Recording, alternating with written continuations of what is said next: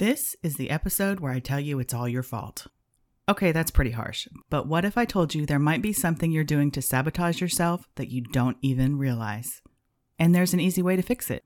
We're going to get into it, we're going to talk about it on today's Simple Step to Thrive. Yes, honey, I stole your tagline. Welcome to the Simple Steps to Thrive podcast. I'm your host, Michelle Acker.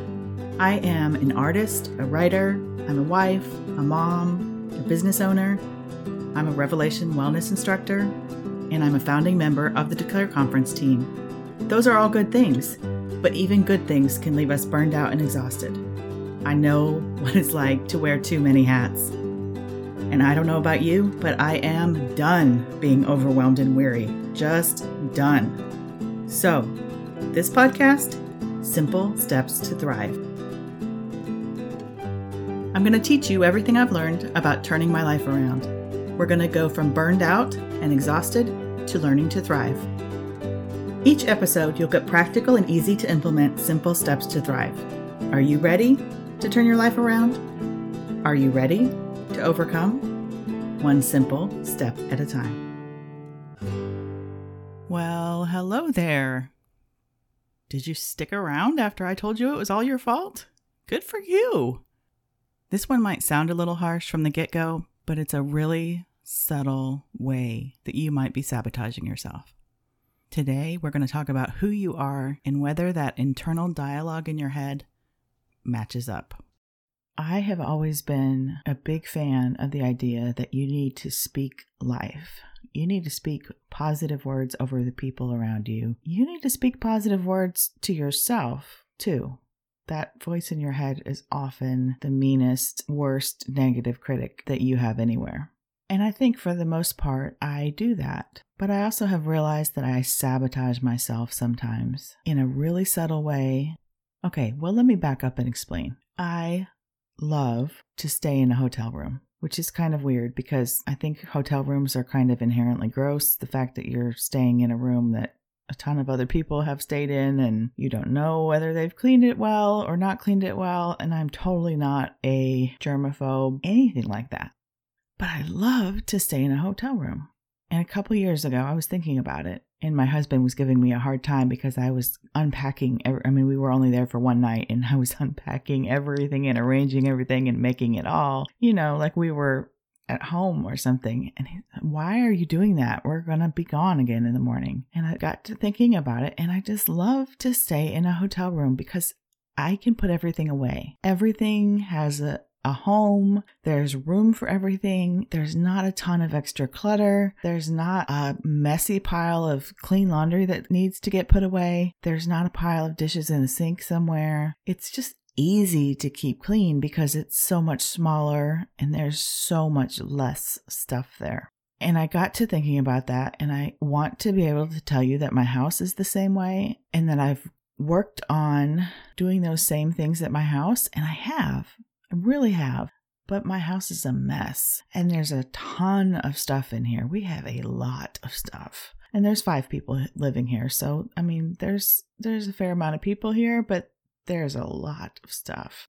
And not everything has a home, and that drives me crazy. But what I realized the other day, I was standing in our coffee bar. We have this full size built in bar area in our game room and we turned it into our coffee bar. It's where we make our coffee in the morning. And I was standing there a couple of weeks ago and thinking how much I love staying in a hotel room because everything is just neat and clean. And I just hate it here that everything is just messy and, and, you know, there's just a mess everywhere I look. And what triggered the thought was I looked down and I had spilled water when I filled the coffee thing up and not wiped it up. And I had some coffee grounds that had dropped onto the counter. And I just looked down and saw the mess and thought, oh, I hate this. I wish we lived in a hotel. And then I thought right away, though, you know what? If I was in a hotel, I would act totally differently. I would be wiping all this up right now. I'd wipe up the water I spilled. I'd be cleaning up the coffee grounds while my coffee brewed. And it dawned on me that I am sabotaging myself because I'm telling myself that at home I'm a messy, lazy, slobby person. But I'm not.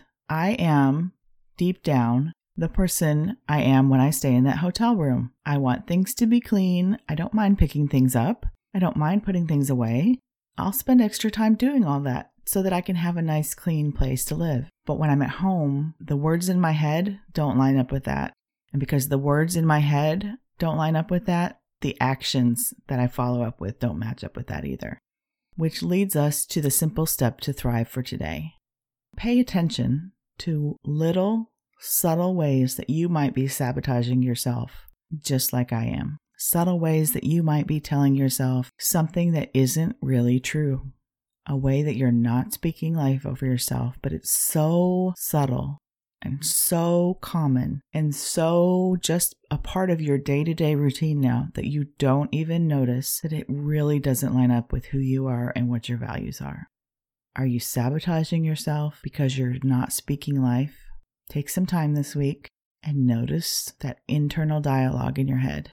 Notice the places where you tell yourself that you're a mess or you can't do this, or you're a failure, or the places where you wish that you acted differently, but you feel like you're stuck and you are just built this way and you're always going to act this way forever. That is not true. That is a fixed mindset. And what you need is a growth mindset. You need to believe that you can change, and you need to believe that the power to change starts with noticing the thing that you want to change. If you want to geek out with me, I'm reading a couple of books that tie into this whole idea. One of them is called Mindset by Carol Dweck, and the other one is Atomic Habits by James Clear. I highly recommend both of them, but if you don't have time to read, I guarantee you I will be talking more about both of them in the future.